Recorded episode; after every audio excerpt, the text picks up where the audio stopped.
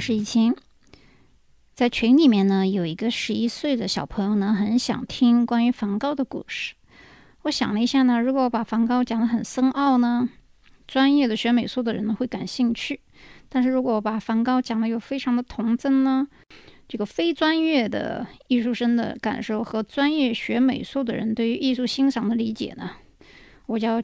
需要有一个思考的过程，所以呢，有人也想听一听关于中西方欧美交际学当中需要注意的一些问题。但是昨天呢，遇到一个交小费的问题，所以我觉得呢，既然小费这个问题几乎所有的出国的人都要问，有会去学，甚至会询问，那么为什么我不让大家去了解一篇？你只要听我这一集，别人你就不用听了。我讲的美国小费文化呢，不仅仅是指我们吃饭的人要学的。如果你是开饭店的老板啊，更需要学。好，那么下面呢，我们来讲讲关于美国小费文化。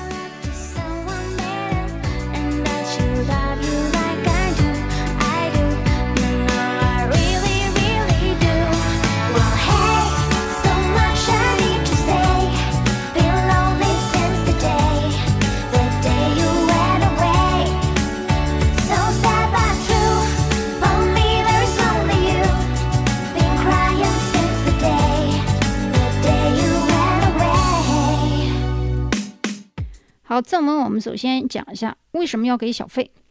如果拿奴隶制和封建制度来说呢，那有点小题大做，搞得好像我们中国人不给小费就是革命最彻底一样。其实不然了，说笑了。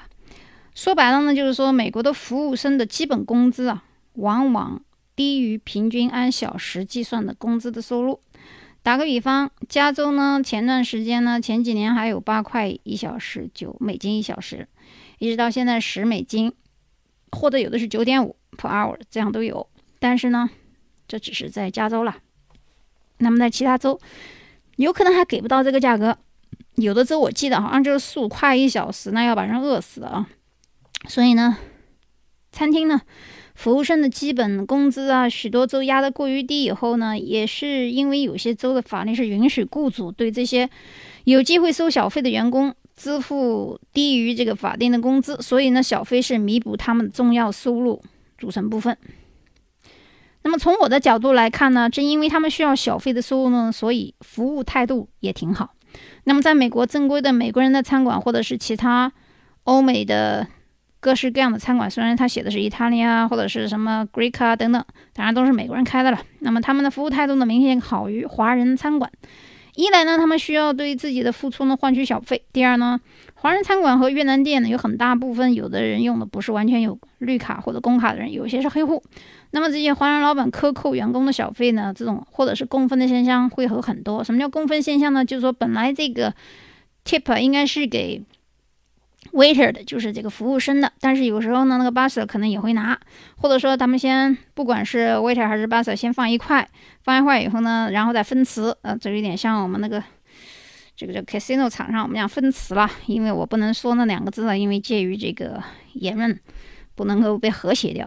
那么在这个老板克扣工资这个情况下，或者是克扣小费的问题上，有些华人老板店的老板把这个服务生的钱是。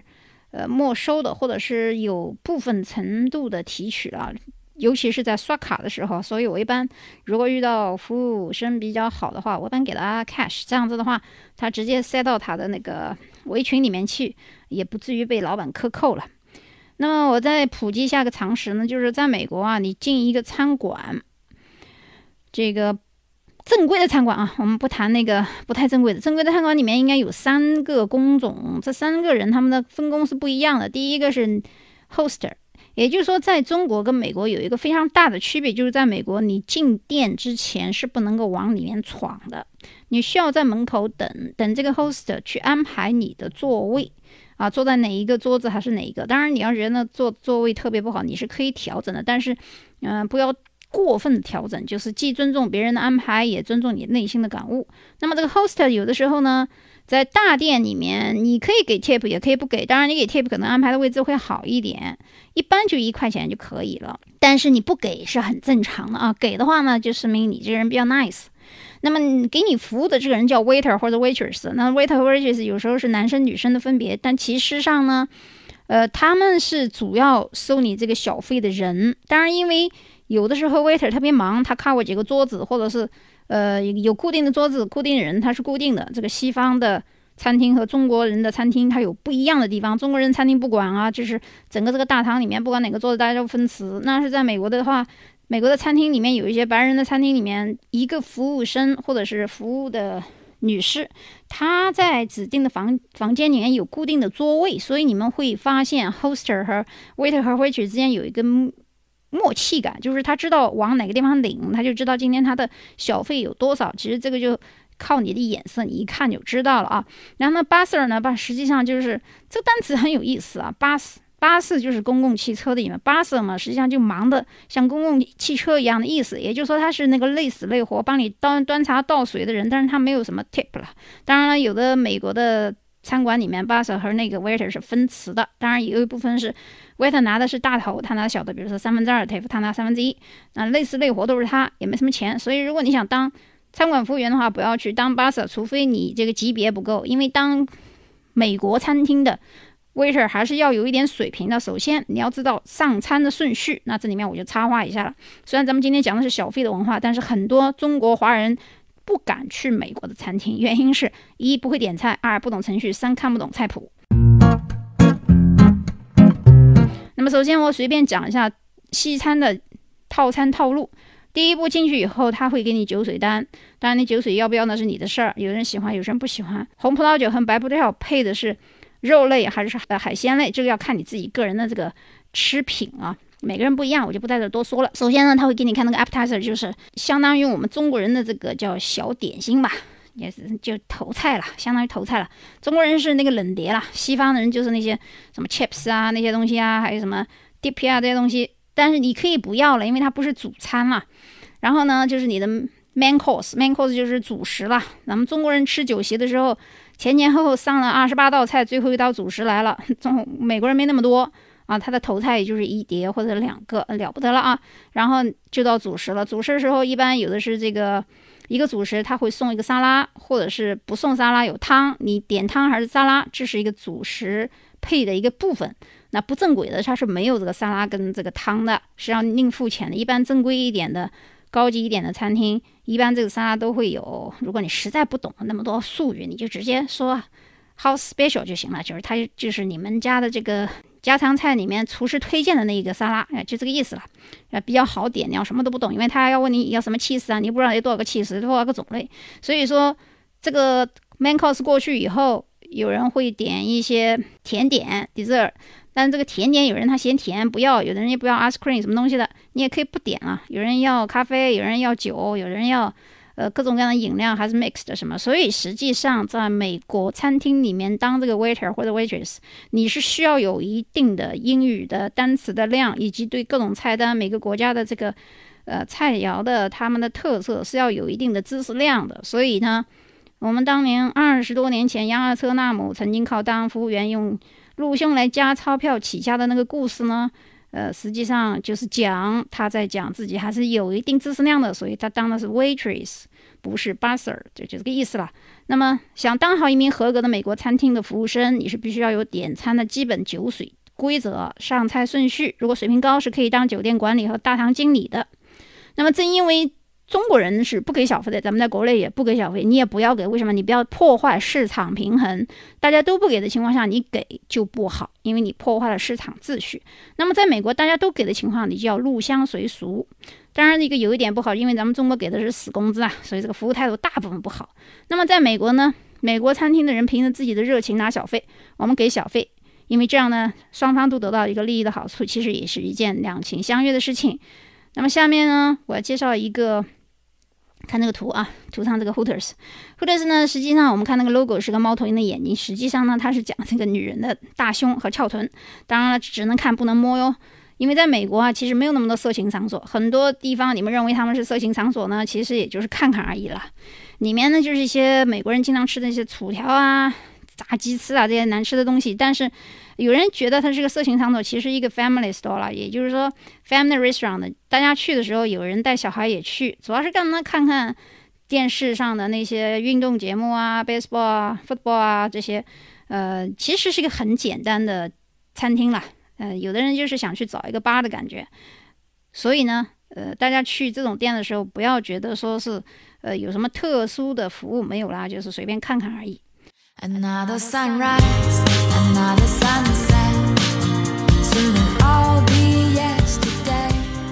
好，我们现在讲第二类，就是不要以为这个小费是叫 tip。那么我之前前面一段我一直在讲 tip tip，其实这个 tip 这个词呢。呃，他不是正规的小费要强迫你交的意思。那么现在我就要用律师的口气呢跟你讲明白。首先，我站在开店的老板的角度来讲，对不起，张，从这个角度，法律的角度来讲，这个 tip 呢，客人是可以根据服务态度的好差给与不给的，法律上呢并不违法。当然了，知道这一点的人呢，不管是来开饭店的老板呢，还是吃货，不管是华人还是老美，只要不是当律师的，其实也不是那么确认是怎么回事儿。大家都习惯性的给百分之十五到百分之二十，百分之十五呢是最低开始给，服务好一点的给百分之二十，特别满意你给百分之二十五也没人怪你。呃，但是呢，服务如果态度巨差的，可以不给。如果你想强行让客人交这个小费呢，应该在菜单上或者是。这个账单上写清楚叫 service charge，但这个单词呢，呃，它有强制性，之前你必须是提前要让客人知道的。如果你不提前让客人知道，也是属于违法的 charge。包括一些高档的酒店和餐厅，咱们进去之前看好菜单，看好这个它的这个预订房间上面是不是有特殊的百分之二十或百分之三十五的这个 charge。国内有一些四星、五星的。送菜到饭，这个你的房间是一般都要掐着这个 service charge 的，所以这个道理其实大家都懂。换一个角度，我们吃客来说，首先第一，如果这一家。饭店服务正常，请您尊重别人的劳动，给予百分之十五到百分之二十的小费。如果你仅仅消费了五美金，那那那个小费有可能不足一美金，这时候你不要给七十五分啊，因为七十五分有点不尊重人，你就给一块钱就行了啊。如果服务特别差呢，你可以理直气壮的减少到百分之十的小费。如果特别特别差不给的时候，你可以在账单上小费那栏上写上，provide some service to the customers。如果店家纠缠，你可以报警九幺幺，因为如果店家跟你纠缠扣留你的话，那叫 kidnap 绑架，或者是叫 force imprisonment 非法禁锢，可以判刑三年。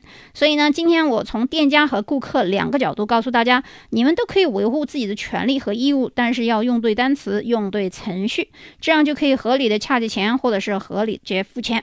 另外呢，当每一次聚会啊超过五到八个人的时候，有一些餐馆会。告诉你要预付多一点的 service，因为人太多嘛，这个也是可以理解的，这个是需要付的。第三大点，小心你的数据被人玩了手脚。给予百分之十五到百分之二十五的小费是建立在总消费额的基础上，听清楚，不是在这个你比如说打个比方，你消费的四十块钱，你的小费应该是四十美金的百分之十五或者百分之二十五，但是有可能这个税是在每个州不一样啊，也许三块钱四块钱。那就变成四十三、四十五了。在这个之后，有的主要是华人餐厅啊，他会把这个 tax 啊加到你的总消费额里面去，再算一个百分之十五或百分之二十。我不知道是不是因为他们的数学不好，我觉得是数学太好了。所以呢，大家一定要注意核对，小费是不包括 tax 的，也就是不包括这个后面的税的。这一点你一定要清楚。咱们不在乎那几个钱，但是我不想有有吃苍蝇的感觉啊。另外，某些餐馆。没有每一道菜的具体的单价，比如说你去华人餐馆，经常干这种事，就是你一看菜单，你拿到你的表一看，怎么都只有个总价，中间糊里糊涂随便写了一下，也没有每个你具体点的什么东西，那你就要注意了，不管是国内国外，有可能他给你多算钱了，经常这种事情会发生。最后，如果你是付现金的话，我提醒你一下，你是可以直接跟他要一个九折的，为什么呢？因为在美国，不管是刷卡、信用卡、借记卡。都是交税的记录，你交现金等于帮他逃税，而且呢，哦，当然不能说逃税，避税吧。而且很多时候卡在这个刷卡机上是收手续费的，他今天也许这个钱不会到账，要过几天才会到账。所以呢，店家和买家之间都懂这个道理。那么你也不用问，直接给他现金的时候来一句 cash discount，他就懂什么意思，双方都很开心了。好，第四点，我们讲怎么样对付那些恶心人的小费打印商。很多时候，我们一些餐馆喜欢把这个小费百分之十五、百分之二十、百分之二十五的小费给印出来，生怕你数学不好啊。老美的数学不好，咱可以理解，但人家有卡，到一些精品店里面买张消费卡，拿出来一看就知道多少钱。咱们华人不知道这东西啊，因为咱数学太好了。但是当店家主动打印打印出来的这个账单十五、二十、二十五的时候，你一定要记住，看它是不是已经包括了那个 tax，就之前我跟你讲的那个。另外，当服务生给你找零钱的时候啊，如果说，呃，你本来有找你六块钱小呃这个零钱。如果他给你一张一块一块一块的六张一块的呢，说明这个服务生比较聪明，因为你要给小费嘛。也许你小费不足五块，你好给三块啊，两块、三块、四块都可以。但是如果他把这个六块钱分成一个一块一个五块，那你就要当当心。为什么呢？因为你只能给五块，你不能给两块、三块啦。因为你不能去找吧，有的人他找不开，面子上这个不好意思再去换。啊，这个没有关系，我是希望大家不要在脸皮上纠结啊。你觉得你没有零钱，你跟他要嘛。你说我需要有一个，呃，五五张一块的，那那那他就知道你要给小费了。我记得有一次在机场啊，嗯，有一个白人身上只有十美金，但是在机场一般帮你拎个包什么的。呃，开个小车子什么的，一般给个两三块就可以了。但是他没有地方去找呀。但是我觉得他就做的很灵活，他直接跟那个人说：“我现在只有十块，呃，我给你三块，你找我七块行不行？”人家就找给他了。所以你看，其实面子真的不重要，方法多的是。那么通常当你在酒店里面趴车的那个这个人呢，你给他一两一两块钱美金就可以了，除非你开的是呃九幺幺，那你就去给他五块钱，那也无所谓。但是在高档的这个餐厅和酒店呢？那上面会写上恰及你百分之三十五以上的服务费，这时候呢，你要注意它的价格已经包括并且叠加百分之三十五的这个服务费了，你再去付小费呢，就有点傻了。如果呢，你觉得你钱多那也无所谓，你觉得他服务好，那爽快一点也无妨了。另外呢，有的时候你们要不管是在账单上还是在这个。房间的服务费上，有的时候啊，你要注意，它会有强行的一些费用的收入。比如说，我前段时间去中美洲，在一个游轮上啊，晚上去吃，应该是每晚它有很多很多的不同的店和餐厅在游轮上。但是我们那天去吃饭的时候，发现有一个白人在隔壁这个餐桌上吃完以后。被掐解很多的小费，然后费用也很高，然后就跟对方吵了起来。因为呢，如果像这种情况在高档餐厅，如果你提前在网上订的话，订套餐的话呢，呃，比如说我在网上提前订的，订好泰餐以后，我在船上七天之内，我可以连续五天选择不同的高档餐厅消费，再交给他五六十美金，但是可以消费到两百多美金一晚的这么一个晚餐。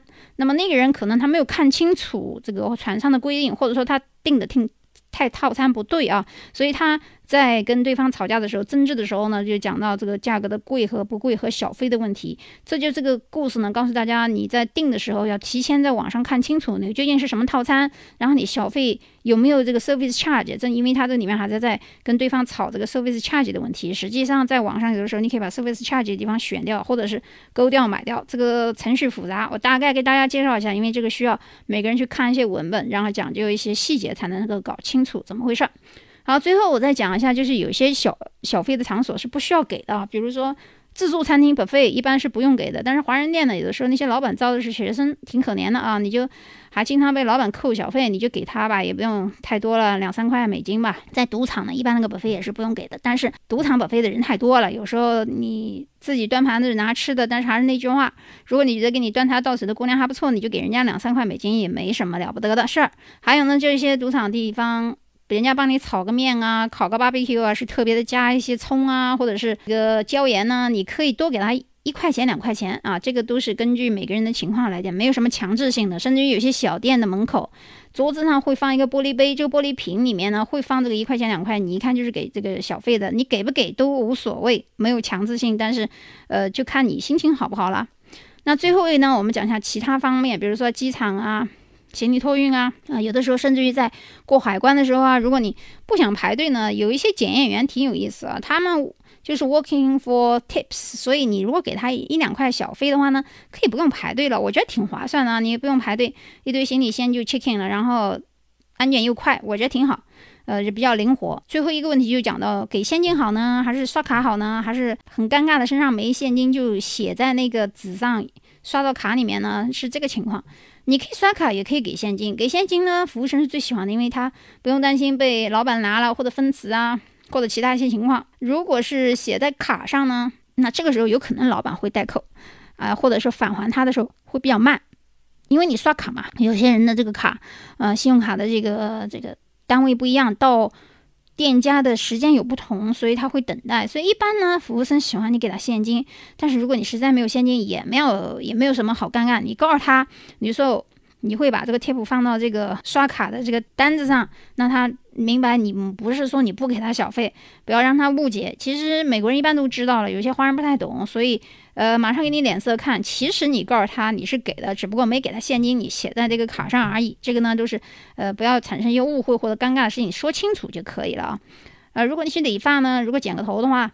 一般给个五块钱十块钱就行了。嗯，这个习惯上一般是百分之十五。如果是美发、烫发什么，你给百分之二十吧。所以反正就是入乡随俗吧。英国和澳大利亚没有那么太严谨了，美国是这样子的。所以呢，我希望今天大家听完我这一集以后，就不需要再去纠结小费的问题了，因为我讲的非常清楚，究竟给还是不给，还是要看清楚，还是上当受骗。主要的总结一下就是，你给这个小费的时候，不要被人加了 tax，这是最重要的一点。其他呢？另外就是眼睛瞪瞪大，这个 service charge 差价多少，这个要看清楚，因为这个费用很多啊。其他的那些你给百分之十五、百分之二十，你个人心情而定了。好，我们下期再见。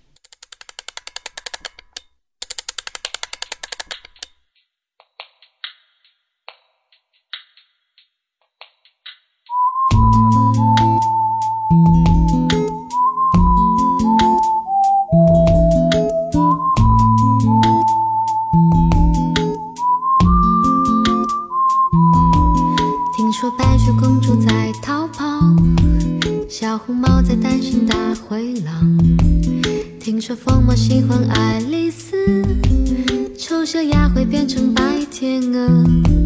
听说彼得潘总长不大，杰克他有竖琴和魔法。听说森林里有糖果屋，灰姑娘丢了心爱的玻璃鞋，只有睿智的河水知道。白雪是因为贪玩跑出了城堡，我牵一只自己变成狼的大红袍总有一条蜿蜒在童话镇里七彩的河沾染魔法的乖长气。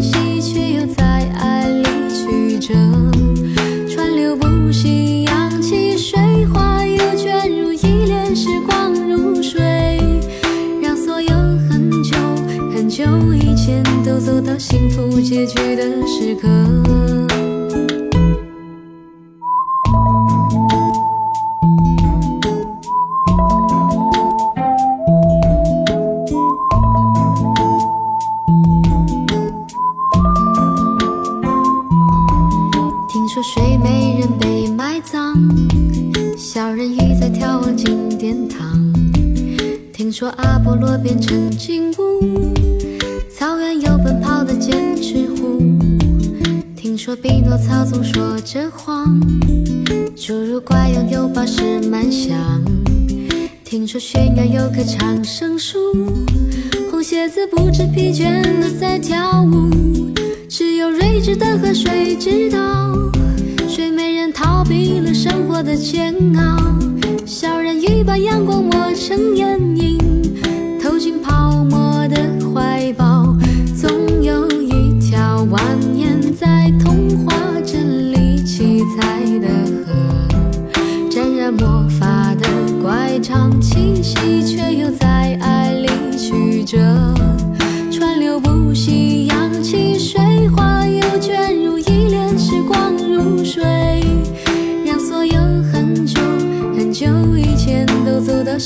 有结局的时刻，总有一条蜿蜒在童话镇里梦幻的河，分隔了理想，分隔现实，又在前方的山口汇合。